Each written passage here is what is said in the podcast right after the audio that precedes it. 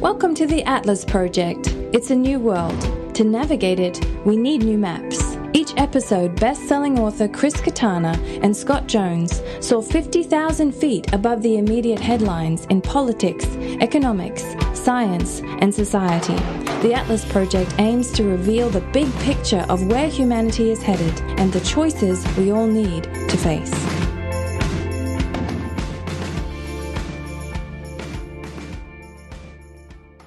Chris, hey, how are you? Hey, Scott. I'm uh well, you know, I'm, I'm on my uh, on my typical base camp high. I love that we can just sort of, you know, manufacture um a drug called good conversation for ourselves. Um and all kind of take it collectively for for an hour. I was it was really really good.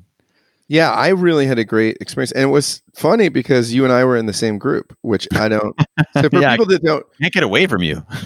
I know. But by the way, for people that for our listeners that haven't been to base camp or don't know what it is, it's a it's a group that is really centered around deep questions and conversation, and we convene monthly and tackle a big question. And this month's question was, "What has 2020 revealed to you?" You know, what, what so we we talked about just the nature of this strange year and what you've learned and what what's revealed, and and I loved our group's conversation. Uh, it was it was really exhilarating and you did a great job moderating the the broader group. So so what we do, just to summarize real quickly, is we come in and there's a few minutes of framing the conversation, and then we just go right into kind of small groups for you know 35 40 minutes depending on the the given month and then we kind of go back and use different kind of technology to do word maps and things like that and talk about what we learned and it was just great Yeah, I think. Well, you know, I really, I really liked the question that we gathered around. I mean, it felt like absolutely. I mean, if you're not getting together um, at the end of this year and asking, so you know, what does this year mean for us? Um, I feel like you're making a mistake. Uh, I really feel like we all have to do that work because you know, kind of, and as I. You know, one of the first things I did is is sort of try to frame our question and motivate it and explain, like, you know, so why should we take an hour out of our lives and talk about this. And I, and I really do feel that if we don't if we don't go into 2021 um, having done a bit of the work of thinking for ourselves of what meaning am I going to make out of this year? Like what what does it actually mean the stuff that has happened? Then I think we're we're kind of maybe it's too strong to say at the mercy of, but you know, I think we're vulnerable to the whole industry of people who are going to be making sense of 2020 uh, for us in 2021 and you know i i think human nature being what it is will determine that what 2020 teaches us is that they are right and that the agenda that they want to pursue is the ones that we have to pursue because of what happened in 2020 and i think we need to you know have have our own sense of a center um, about you know which of those messages we're going to support and which of them we're going to push back on um, because no, it, it, it didn't mean that. Or yeah, you're right, it did mean that. So so we're about to step into, I think, um, a fierce competition for framing the year that we're finishing, uh, and that's why I felt it was really important for all of us to give ourselves that that chance with other people to frame it for ourselves. Yeah, it's so interesting because even part of the thing we talked about in our group was how controlling language is, right? And even this idea that I think you're right, there's a fierce competition. That's even interesting, right? It frames things so adversarially, which I think is true. I mean, I think there is a kind of adversarial nature around telling stories, like who's going to, because, you know, if you tell the story, there's kind of control in this life but you know something you said in in our time that i was really i thought was right on target was this tension between organizational life and organic reality and how we're we're often trying to sort of uh, impose um, organizational structures on organic reality right? And and sometimes i mean sometimes that's helpful. If in a garden right sometimes you you put up an inorganic stricture on a tomato plant or something to help it grow. Mm, good analogy, yeah. but that doesn't make it grow right? The things that makes it grow are all organic. It's sunlight it's water it's dirt it's it, it's it's it's living stuff right? At best the organizational stuff the the mechanistic kind of stuff at best at best can kind of serve the organic. Yeah and i think that, so to bounce off of that so i think there were a lot of i think a lot of people had the experience this year of kind of confronting that like these things that we did um uh you know the organization needs that i don't need it it's the organization that that needs it you know like going into the office each day in order to be seen to be working. Um, I don't need that, but the organization does, so I have to do it. And and that's the kind of stuff, you know, some of the stuff that got challenged this year. We say, well, okay, if we can't do that, then you're right. You don't need to do it. It's it's the organization that needed it. But if we can say, well, that's impossible, actually, it can still get by. It has to learn to, you know, how do we how do we kind of coordinate in a, in a different way but i think a lot of people going into 2021 and and you know in certain parts of the economy this has received wisdom like they're never going to go back to a five day a week uh, work week in the office because um, they'll have a revolt on their hands if you try to force people to to do it now that sort of it's been proven that the emperor has no clothes we don't have to do this uh, you need to have us do this. Um, and so, you know, I think that it's it opens this broader question of well, how much of our life is like that? Is is organized to serve, you know, not not the ultimate purpose that that we care about, but just organized to serve the the things that we've set up and now have become um, unquestioned. So, you know, I think it'll be so on this point of why it's important to reflect upon it. You know, 2021, I think a lot of a lot of workplaces are going to try to reestablish the order, um, reestablish the organization that they had lost, and uh, and some are going to challenge that, and and hold back from doing so.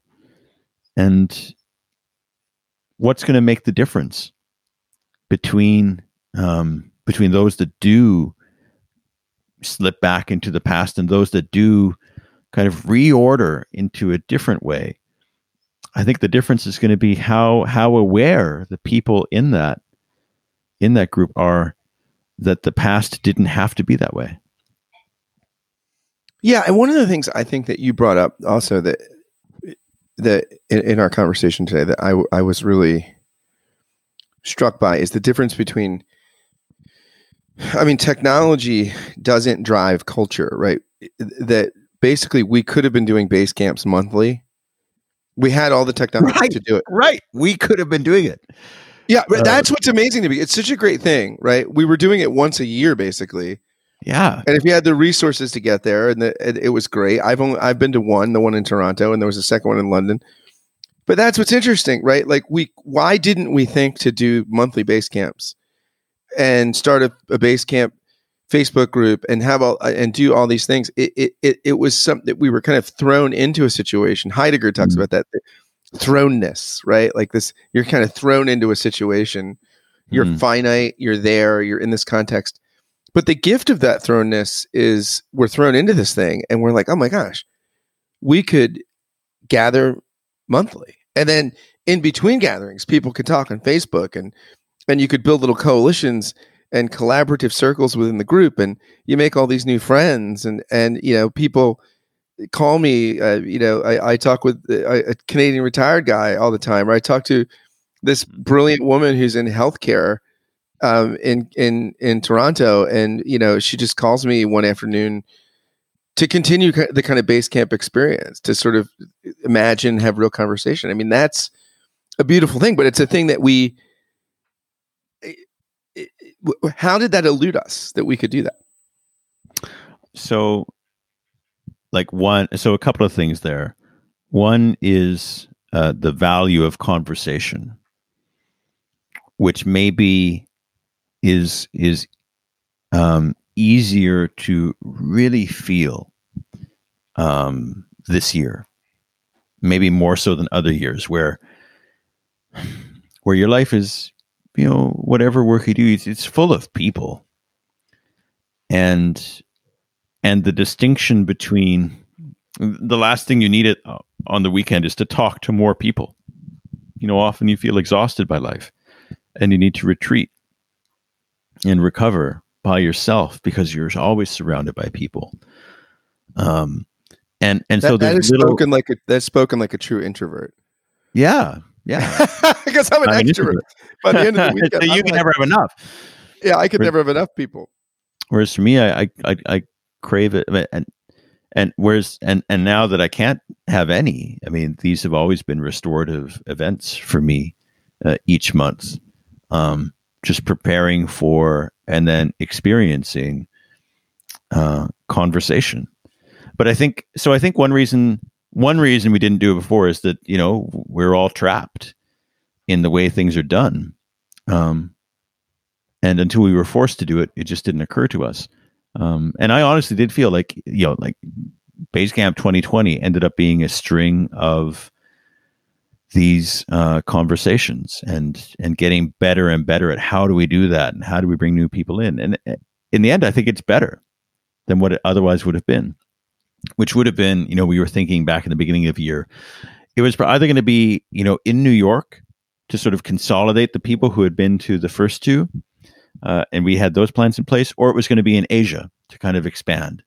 And it would have been enormous work and enormously interesting. Um, and I think not nearly as profound a learning experience because we would have spent most of our energy, um, you know, if you will, creating the space and getting there and we would have done much less of the real stuff which is the conversation. Um and it's in getting together having conversations iterating it experiencing it that we we figured out how do you do that? Uh, so we learned a lot more because we had kind of more time to do the the core work uh, even even if it was virtual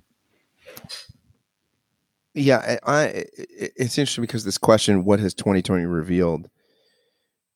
I mean, to me, Hmm. one of the things it's revealed is someone that's in the United States right now, where we had, we reported, I think yesterday, 286,000 COVID cases. That's just unfathomable. I mean, I remember talking to you during the summer and just kind of even online and offline and, and talking to you about 70,000 cases and not being able to believe that. And now, I mean, at 286,000 cases, I mean, it's revealed like how hard it is um, for people to, I, I- think, to re- react to something where nature throws us this massive curveball. And I mean, in the United States, we are not, I mean, it's not rocket science, right? How you could curb this. Like if we, I mean, they've curbed it in Australia, they curbed it in New Zealand, they've done, I mean, uh, there's a lot of countries that have had, that have a, far fewer resources than the United States, and yet we are just being decimated by this thing. And I wonder how much of that is just um, our inability to um, to kind of adapt and tell ourselves a new story. So you know we've been talking about this um, for a while, and and and and I guess the the blunt question is, um, you know, what has 2020 revealed about human nature? And and, and I, I I think in two directions. One, I think about how how um, how quickly we can become um, uh, how quickly we can adapt and take as normal um, new death. Like, oh yeah, the number of cases and and the number's really bad, and I go about my life. I mean, there's something almost mm, heartless about how how how easily we've come to um, just take for granted that you know 1.6 and counting million people have died this year on top of all the other reasons people die um, but this was just this new thing and and so I, I think it really does confront us with like how I mean, if, and maybe that's just human nature, right? I didn't die. You're still here, Scott. So, you know, um, if somebody you love died from COVID, then it was much more real to you than if it's just a, a number or a statistic. And and I don't know if this experience has changed that for anyone. I, I had a really arresting conversation the other day with a friend who's an evangelical Protestant minister, and did you guys walk into a bar together? We did not. We did not. we did not. Although I just gave a talk, a really specific uh, joke. yeah, well, I just did do a talk uh, with this group of uh, Democrats in in um, Alabama virtually with a rabbi, and they did they did bill it as a rabbi and a minister walk into a bar, and that was their. But we just talked about the holidays and politics and election blues and stuff. But but this guy was talking. So I asked him a few weeks ago what his church was doing in midst of COVID, and he said, "And they're pretty conservative folks. I, I think uh, basically the entirety of his congregation are Republicans, and." He said they're not. They're worshiping indoors, no social distancing, no masks. Well, a couple weeks later, he and his wife both get COVID, and I was talking to him about this experience, and then he calls me complaining about how the governor of Pennsylvania has shut down all indoor dining, all pubs, all that sort of stuff, and how how how fascist it sounds. And I'm thinking, this is amazing. You got COVID, right? He knows someone in his congregation that's died of mm. COVID. Mm. And he's still kind of looking at these restrictions as authoritarian and hmm. excessive and it's just hmm. i mean that that's what's interesting because i think and i'm not necessarily picking on him specifically because i think on any given thing people can deceive themselves right people like all of us take risks break rules you know we, we all do these kind of, so i'm not i'm not singling him out as, as somehow um, particularly deluded uh, but it, it is interesting though because that's what I think a lot of social scientists and other analysts were saying. Well, what's going to happen is the more people get affected by this, the more they'll change their view of it. But then you have these stories of people dying and they're on their deathbed saying COVID's a hoax and they're dying of COVID here in the States. And I'm just, I, I mean, that it boggles the mind. So you know, I guess that's another thing that you know 2020 has has revealed with a with a really stark case that um we you know we are still probably too skewed to sort of think of uh, think of humanity as rational as rational beings and yeah and i think that you know 2020 has revealed that that we really need to be aware of kind of the different levels and layers of how we how we make sense of our reality. And and yeah sort of that mental rational layer is a is a part of it but only a part. And you know how how you belong the group that you belong to um, you know the emotions that you respond to um, your own sense of self in the world all of these things are um, are there and they're real. And the only way to pretend them away is if everybody pretends them away. But if there's if there's someone or there's a group of people who who play a different game suddenly you have to take as real uh, the reality that um, you know rational experience and you know logical consistency isn't enough to get everybody to think the same way or to do the same thing. Um, yeah, and and no more stark experiment than than what's happened in the United States this year. We're like, I mean, the, the, it couldn't be more plain. The kind of you know scientific reality of this virus and its consequences. Um, so that's kind of that's the best that you know that that science and nature has got. and that wasn't good enough to get everybody to say that yeah, this we agree this is this is true. yeah, there's a, a, a therapist and author. His name's Paul Tripp, and he has this great line in one of his books. He says, in his experience, most people in crisis don't need information; they need imagination. And I think that's so right because we, in the midst of this pandemic, we have, it's not as though we are information starved. I mean, there's things we don't know about this virus, and it's, it, it's still, there are things that are kind of confounding about it, but we know a lot of stuff, right? We know a lot of stuff. But the problem is most it, it, it's not information we need it's imagination. It's it's ability it's an ability to see ourselves differently. In the united states it's probably an ability to see ourselves a little more collectively to say like like i was talking with a friend from australia yesterday a dear friend and, and she's lived in the states for years she's moving back. And she was just saying well australians just they can just kind of put up with hard with with with being inconvenienced eh, eh, and stuff for long periods of time. And so she's like you know her husband has moved back ahead of her to because his, his dad passed away and he had to like settle affairs of the estate and stuff. But he's like he's hugging people. There's basically like no covid in australia or like new zealand. And it, it's not as though they're they are uh, they have very similar conditions. I mean they're a little less sparse they're a little more sparsely populated but but but there's not there's no reason in the united states we couldn't get the same kind of results it's just but we just can't imagine it it's not for lack of information it's not because you know because uh, every day you go you go on the news it's covid covid covid covid it's it's imagination about r- telling a different story or experiencing uh, uh, our social reality differently, which is just really hard to do.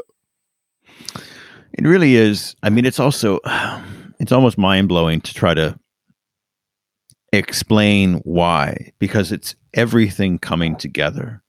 Um, I mean, how how we have all responded to this year and sort of made sense of it. Um, you know, it has to do with um, the the the structure of media and how we how we get information about the world and also you know whose imaginings we are listening to or not um, and i think it also has to do with kind of the structure of power um, and I'm, I'm venturing kind of out on a, a limb here so give me some rope but you know there may be something about um, you know the U.S. system and other presidential systems, where you know if you've got a, a very strong populist leader, um, they they can do a lot to um, scare other other leaders in the system to parrot their perspective. Because uh, I've got a kind of independent authority and and and a population of people behind me that um, I can either make for you or against you, uh, and you see that very plainly in you know what what uh, what uh, Trump is doing in the U.S. politics in parliamentary systems, you know, like in Canada, New Zealand, Australia. If if if if enough people just in the party don't like the approach the leader is taking, they just remove him as leader. He can't go and say like, "Hey, you can't remove me. I, you know, I was elected into office." Like, no, you weren't. You know, we, we just had an internal party vote and we decided that you're no longer in charge. We're going to put somebody else in charge. So my point is, they have internally such a strong check on the leader that uh, the leader kind of always needs to be looking at kind of the the coalition uh, within the party, and and you you you can never scare them as much as as the president can. So it kind of leads to, I think, in part, just just a bit more compromise in the conversation, and I think you know, in with something like this pandemic, it, it's hard. Um, in you know, I think of like yeah, British political system here to um, to really deny the science um, because you've got enough people who you know are also elected in your party who are getting all sorts of angry calls and and they want something done about it So that's a bit of a tangent, but I, but I think that you know th- there there's probably a lot about how um, you know how different countries have gone in response to this that can be explained by kind of how they're how they're how power is set up in their society. Just, no, I think that's absolutely right. I mean, I think that's totally right. And I, the other thing that I, I think you have in kind of a Westminster Parliament sort of system, which you have kind of in Canada or the UK, is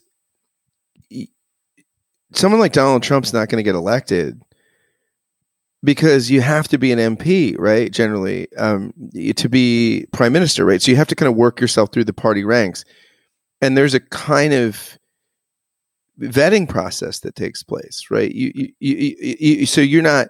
So it's very difficult in that kind of system for a populist to come in completely outside the system and just t- and get to the highest office of the land. You have a kind of screening process, right? And then right. it's a also, tough dog, yeah, yeah, and then also when when you were when the prime minister is picking the ministers for the government and who's going to be foreign minister and home secretary or you know defense minister all this stuff there are he's he or she also has to pick from people that have been vetted right like who have who are also in the system whereas in the united states that's not true at all i mean you could heck i mean you could pick the person that founded mcdonald's or whatever as your secretary i mean if the senate will confirm them I mean, you know, it, so I yeah, I do think the power thing, hmm.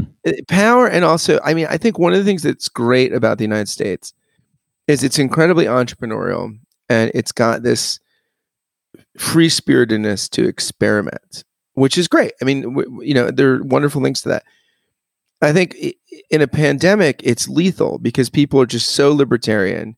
Even even people that are on the left are pretty libertarian, and because it can't just be all Republicans that are causing all this, you know, like increase in the in these in these um, case numbers. It's our whole society. I mean, we we I talk with friends all this all the time, candidly, about well, what rules do you break? What exceptions do you make? I mean, look, we all because so much of the stuff uh, is virtue signaling, right?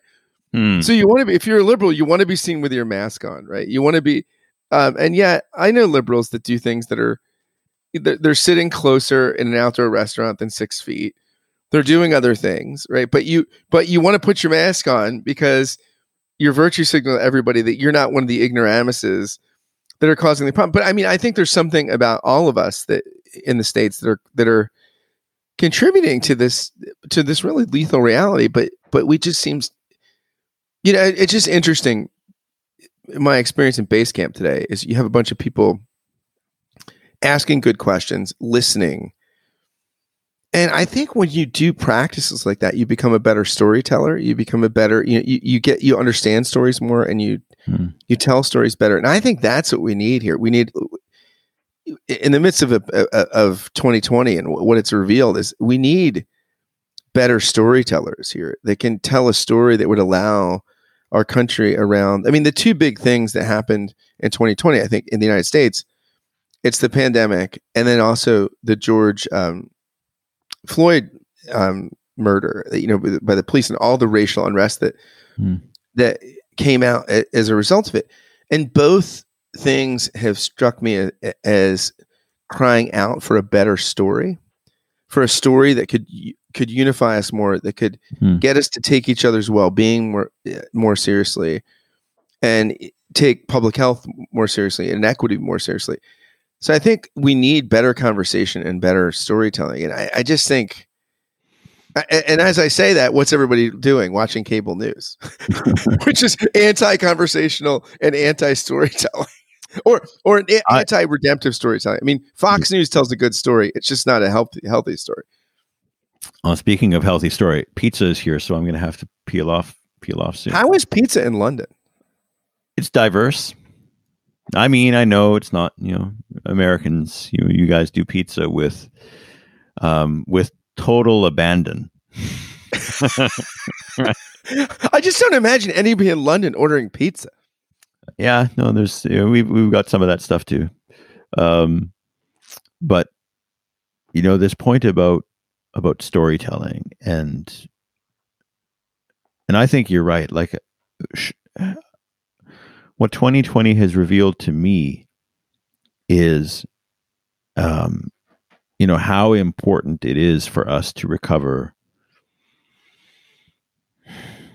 you know some lost arts um listening conversation um learning from one another I, I think that you know we have so quickly turned ourselves into um into audiences um you know clustered around uh you know fame or you know the promise of simplicity or clarity or um, anger um, and and it's just kind of left us um, really struggling to to make meaning together um, to to appreciate the power of of story. Um, I so so in in my you know, small group conversation today at Basecamp, um, someone talked about well, it kind of emerged as sort of a theme that, and, and we were kind of in a group talking about. Uh, you know, well, you were there, nature and ecology, and and and it was interesting how many of the remarks were about how, you know, these kind of personal encounters with the importance of of of nature to our lives um, through this year, like the the need for parks and and to swim in the ocean and to you know rest our back against a tree or to feel the dirt between our toes. That there is something restorative in these um, very personal encounters with with nature. And it just made me think like, wow, you know, so much of the wisdom that is possible to accumulate through 2020 is is is kind of bottom up is is personal is in these like intimate encounters with reality and yet so much of the sense making is top down right whether whether whether you scott or me chris agrees with it or not our, our mode is top down. Okay, everybody, this is what it means. Or everybody, no, no, no, no, no. This is what it means. And and and I think all of our media and our power structures and uh, and and all of it just makes it so hard for us to come at meaning any other way in a bottom up way in a kind of like wow i've had the same experience scott. I guess that's what's real. Uh, un- unless we actively do something to recover it, because all of the forces seem to be to to simplify, top down, bigger and bigger audiences competing for, you know, how big of a parade can you get at the head of? Yeah, and I think this is the value and beauty of Basecamp. Is is it's a culture, it's a conversational culture, which would also it takes. It's funny because as I was reflecting on it today, you know, if you've never been a camper and if you're a listener, please become a camper. Like, please oh, come oh, yeah. to Basecamp. You, are necessary. Your voice is yeah, needed. We need you and you're going to love it. If you like this podcast, you're going to love it. But I, but I, you know, you do a really good job of framing in the beginning what the conversational culture is. And it's funny because most of the people that are there have these values, right? They're, they're not, they're not, mm-hmm. they're not um, adversarial with regard to the values and what you're, but yet we still have to rehearse them because it's mm. so hard mm. to to have a conversation where you're doing more listening than talking, mm. Where you're collaborative, not confrontational. And I, I just I think that that's a beautiful thing, and and I it's one of the things I appreciate about how you facilitate it is is you're disciplined about look, we're gonna go over the kind the way to structure right. the campfire every time, right? And I need to hear it, and I I'm a guy that hosts a conversational podcast. I'm a pretty good listener, a pretty good question asker. I need to hear it every single time. And, and it's great. And I mean, it was, and, and, and, and then the beauty of the payoff is you, you get this group like our small group today, which people were really generous. Everybody was listening. Mm. Like, I don't think people were tuned out. Mm. And it was just, and it was beautiful. And we talked about mm. fractals. So there you go. Yeah, it was great. Um, thank you, Scott, for for all of the conversations that you've made possible um, this year. Um, it's kept me sane. So um, I don't underestimate uh, the importance and and just impact you've had on my well-being. Oh no, the feeling's mutual all year, and just try to make sense of it together. So so no, the feeling's mutual, my friend. Let's do it again soon. All right, thank you so much. All right, take care. Have a good weekend. Thanks for listening to the Atlas Project. We'd love to hear your feedback. Drop us a line or send us a message on Facebook. If you really like what we're doing, please rate us on iTunes and write a review. It helps so much as we're just getting off the ground. Thanks for listening and facing the new world with us.